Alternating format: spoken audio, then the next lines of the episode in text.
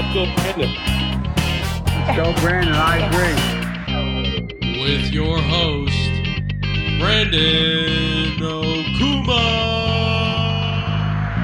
Ladies and gentlemen, welcome back to the Let's Go Brandon Okuma podcast. Lots to go over today, a lot going on in our country. Uh, starting off, Biden jams student loan forgiveness down the throat of Americans. The Biden administration continues spending ungodly amounts of taxpayer dollars. And you can expect 87,000 more IRS agents to make sure that you are giving the government what you owe them.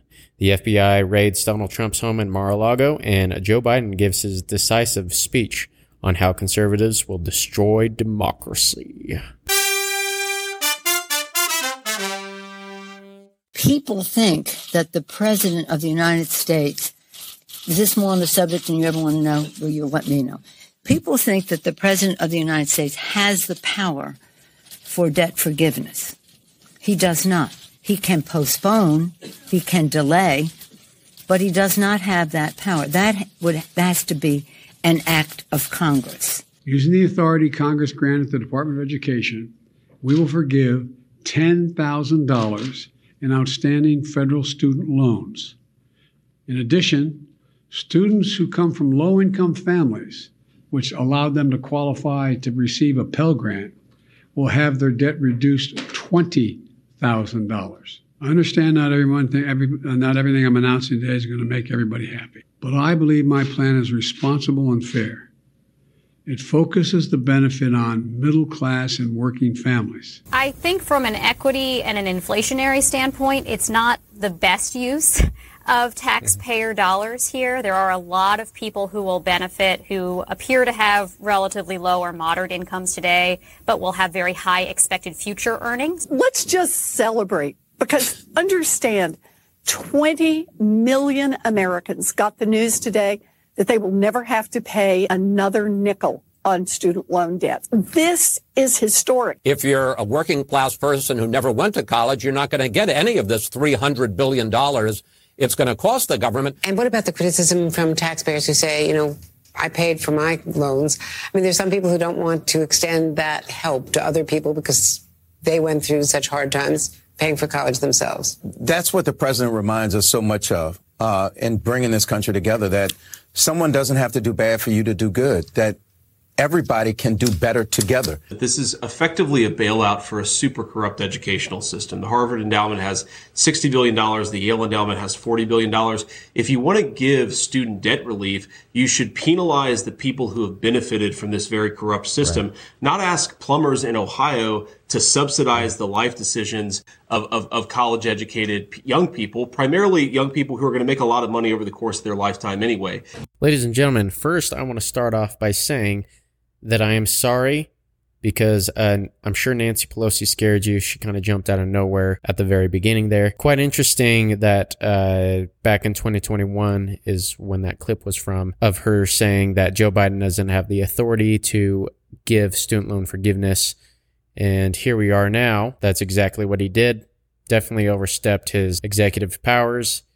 And there's a lot of people who are paying for it now. However, if you were living in a liberal's world, this would mean that the unicorns are coming to just zap that debt right away from you, and you can go on um, sailing away and get your golden ticket to the chocolate factory, and things are just wonderful. So, with the student loan debt relief plan on studentaid.gov, there are different parts to this. Part one, the final extension of the student loan repayment pause.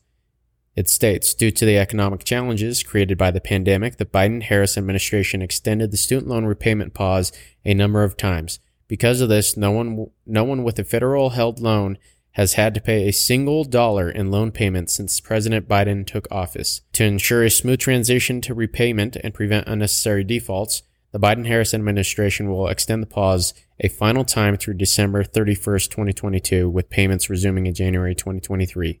As for the uh, student loan forgiveness, those who are eligible, their annual income must have fallen below 125,000 for individuals or 250,000 for married couples.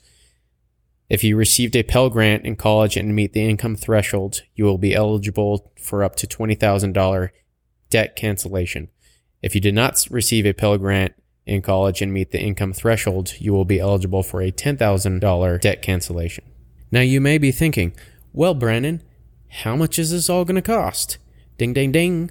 Great question. A new analysis from Penn Wharton Budget Model estimates that debt cancellation alone will cost as much as $519 billion, with, lo- with loan forbearance costing 16 billion and a new income-based repayment plan 70 billion. That would bring the total cost of the program to roughly $605 billion. Now, instead of these people paying their own loans like adults and being responsible for taking out loans like adults, Instead, according to CNBC, student loan forgiveness could result in a $2,500 burden per taxpayer. It states the average burden per U.S. taxpayer for the new federal student debt cancellation will be $2,503.22, according to new estimates from the National Taxpayer Union, a fiscally conservative advocacy group.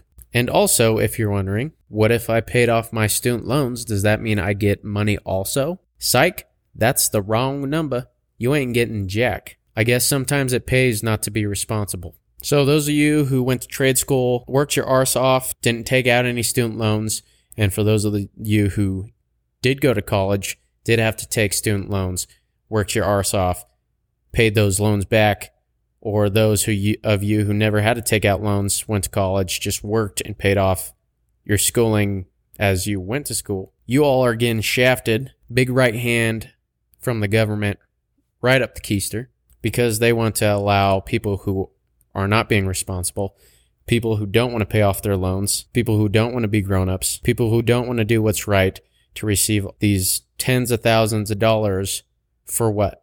For getting a liberal arts degree, for getting a women's study degree, for getting a useless degree, and then when they graduate, they go whine because they can't find a job or make any money. In typical fashion, welcome to what the United States is becoming. What you may also be wondering is how come the taxpayers got to do this? Why not the colleges? Well, the colleges giving out money, that wouldn't make sense. How are they supposed to make money? According to USA Facts, the top five largest federal grant investments at colleges, universities, this is money coming from the federal government to the universities. In 2018 alone, Harvard University received $179.5 million Columbia University 165 million, Michigan State University 119 million, John Hopkins 111 million, Oregon State University 103 million. Those are the top 5 from 2018. So although these colleges are receiving hundreds of millions of dollars from the federal government, they are also receiving millions of dollars from the students who are attending their school. Sounds like a little bit of double dipping, something that many people don't like when you're at their house. When it comes to doing this, forgiving these loans in the way that it was done by Joe Biden, he absolutely overstepped his executive privileges. This absolutely should have gone through Congress, where I can guarantee it would not have passed. He was right in that clip saying that there's going to be people angry at me. You bet your sweet ass there's a lot of people who are angry at you. Welcome to the party of no responsibilities, where good people get shafted and bad people get rewarded. To add to that $600 billion of student loan forgiveness we plan on paying, according to the USAspending.gov, we have spent $4.5 trillion so far in response to COVID 19. That includes uh, Biden's $1.9 trillion American Rescue Plan Act of 2021. And if that doesn't blow your socks off, we also passed the uh, Inflation Reduction Act, which is going to cost approximately $740 billion if you don't think about it, it makes sense, people. Okay, we're going to spend billion, hundreds of billions of dollars to fight inflation, all right? There's nothing better like paying off your credit card by spending more money on that same credit card. If you pretend it's not there, then it just might not be there.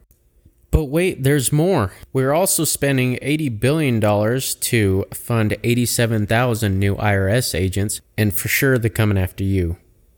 Yes, I'm talking about you. 87,000 IRS agents, and there is speculation that they may and or may not be armed in case you don't want to pay your taxes, you son of a gun. So from the New York Post, According to the latest report from Government Accountability Office on weapons and ammo purchases by the federal agencies issued in 2018, the IRS is in possession of 3,282 pistols, 621 shotguns, and more than 3 million rounds of ammo.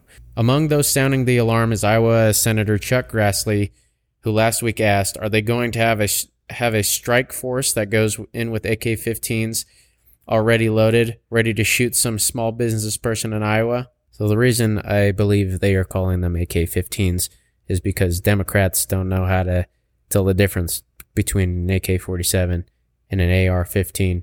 Apparently, according to them, they're all the same. In July, Florida Representative Matt Gaetz introduced the Disarm the IRS Act to prevent the agency from buying, ammunition, saying they are arming up the IRS like they are preparing to take on to take Fallujah. Fallujah. Fallujah. I don't know how to pronounce that. And while the IRS does purchase new weapon weaponry and ammunition each year, including ninety-two thousand two hundred and sixty-three dollars allocated for ammo just in March, only the Criminal Investigations Division is allowed to carry guns. My question: Who are they going to consider a criminal?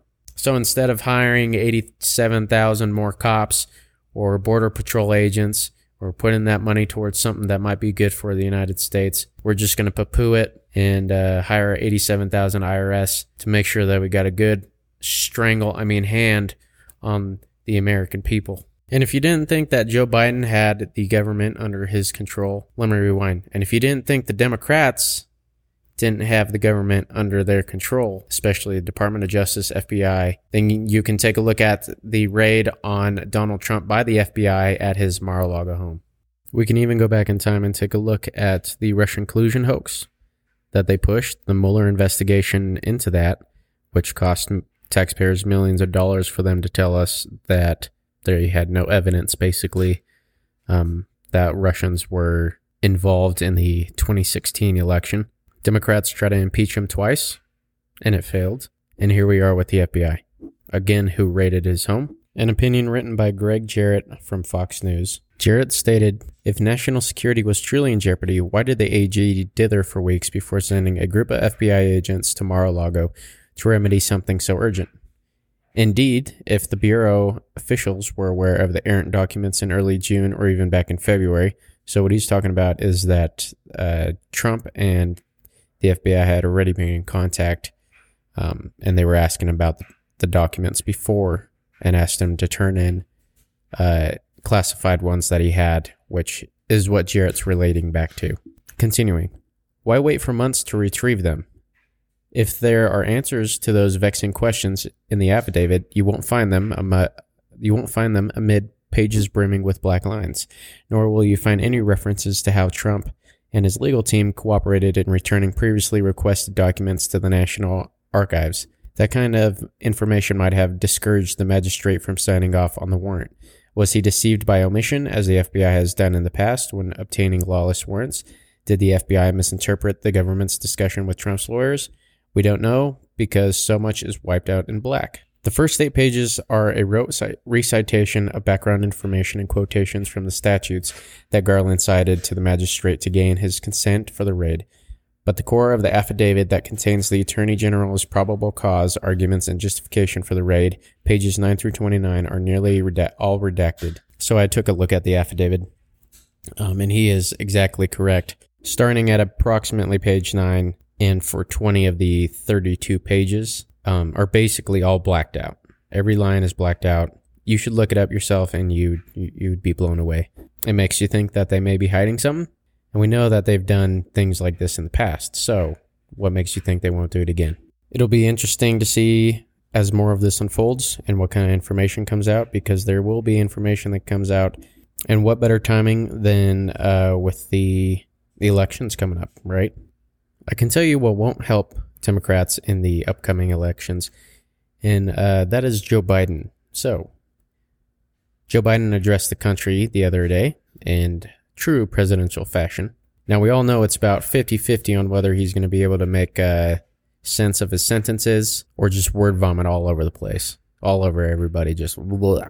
Now, we also know that if he is able to speak sentences, all he talks about is how bad Republicans are and how bad Trump is and the MAGA Republicans and all that jazz, which is exactly what he did. The speech that he gave, along with the setup and the background, it was a dark blood red. The speech that he gave kind of reminded me of Senator Palpatine, but not like the good looking one at the beginning, the, the one who gets really ugly and evil at the end. Uh, that's exactly what it reminded me about. If you haven't heard it yet, uh, take a listen. We do ourselves no favor to pretend otherwise. So tonight, I've come to this place where it all began to speak as plainly as I can to the nation about the threats we face, about the power we have in our own hands to meet these threats. Too much of what's happening in our country today is not normal. Donald Trump and the MAGA Republicans represent an extremism that threatens the very foundations of our republic. Not every Republican, not even the majority of Republicans are MAGA Republicans.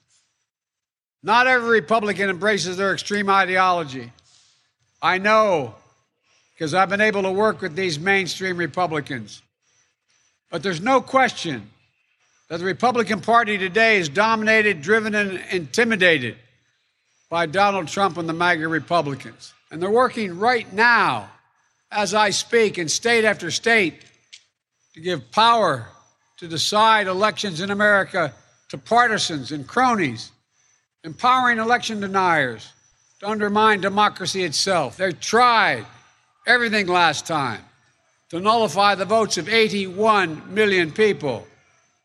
This time, they're determined to succeed in thwarting the will of the people. We are not powerless in the face of these threats. We are not bystanders in this ongoing attack on democracy. This is a nation that respects free and fair elections. We honor the will of the people. We do not deny it. Blind loyalty to a single leader and a willingness to engage in political violence is fatal to democracy. So I want to say this plain and simple. There is no place for political violence in America, period. None, ever. I believe in the give and take of politics, in disagreement and debate and dissent. We're a big, complicated country. But democracy endures only if we, the people, respect the guardrails of the Republic. Only if we, the people, accept the results of free and fair elections. Only if we, the people, see politics not as total war, but mediation of our differences. You can't love your country only when you win. The cynics and the critics tell us nothing can get done, but they're wrong. There is not a single thing America cannot do, not a single thing beyond our capacity if we do it together. The darkness of Charlottesville, of COVID, of gun violence, of insurrection, we can see the light. Light is now visible. Light that will guide us forward. The MAGA Republicans believe that for them to succeed, everyone else has to fail. They believe America, not like I believe about America. I believe America is big enough for all of us to succeed. And that is the nation we're building, a nation where no one is left behind. We can't afford to have, leave anyone on the sidelines. We need everyone to do their part. So speak up, speak out, get engaged, vote, vote, vote. We just need to remember who we are. We are the United States of America, the United States of America. And may God protect our nation, and may God protect all those who stand watch over our democracy. I always love the range that Joe Biden has. He can always go from whispering like this to just cranking it out, just yelling at the top of his lungs. What I also find funny about him is he is a comedian, everybody. Come on now. Um, the way that he just talks about democracy out there, like, like that's really what he supports. And, um, also the way that he talks about how there shouldn't be political violence. Also funny.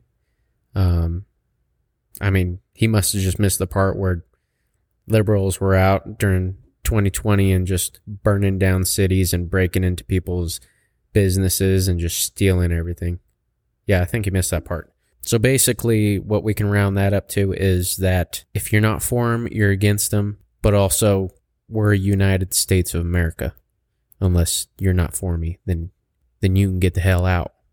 Kind of thing going on there. But what I can encourage you to do, because those are only snippets, I will encourage you to actually watch that whole video. It's not terribly long because once Joe Biden hits a certain point, he can't talk anymore. So before we go, I want to point out gas is still a dollar fifty up from before when he took office. Now, what he and the Democrats find this to be is a win because he went from however high gas actually was. I believe it was over $5 at its peak um, on average. And they dropped it down a little bit, but you're still paying more than when he actually got in. But of course, according to him and his press secretary, this is a win. Take a listen. And last one. Why is the president bragging today about gas prices? Because it's gone down. It's still a dollar and seventy-two cents higher than when he took office. It has come. It has come down in a way that we haven't seen its trajectory coming down in over a decade. Still and it is four dollars a gallon. Though, is that good? you want to talk to a nurse or a teacher or a firefighter if if having that little bit of breathing room doesn't matter to Are them. nurses and teachers and firefighters saying gas prices are only four dollars and eleven I'm cents? saying This that is great. I'm saying that that that even that little bit of breathing room matters to families. So you all remember old gingerbread Psaki who would have to circle around back or circle back to everything, right? I never thought that another press secretary could be worse until Karine Jean Pierre uh, became Joe Biden's press secretary. To put this all into easier terms, imagine Democrats lighting your house on fire, okay? They lit your house on fire, and they are also going to put the fire out. Now, what they do is they burn the whole thing down to the foundation so there's no more house, just the concrete underneath. And then they give themselves pats on the back and say, that was a good stop. That's basically what you can sum this whole thing up to. Anyways, ladies and gentlemen, that's all the time we have for today. Thank you for listening. I hope you enjoyed. Come back for more. And if you have any questions, send them to my email, lgbo at lgbopodcast.com. I would love to hear from you guys. Also, still searching for my first guest on the show, so be prepared for that as well. Could come at any time. And if you know it, say it with me. Let's go, Brandon. Yeah, they're chanting. Let's go, Brandon. Let's go, Brandon. Let's go, Brandon. I agree.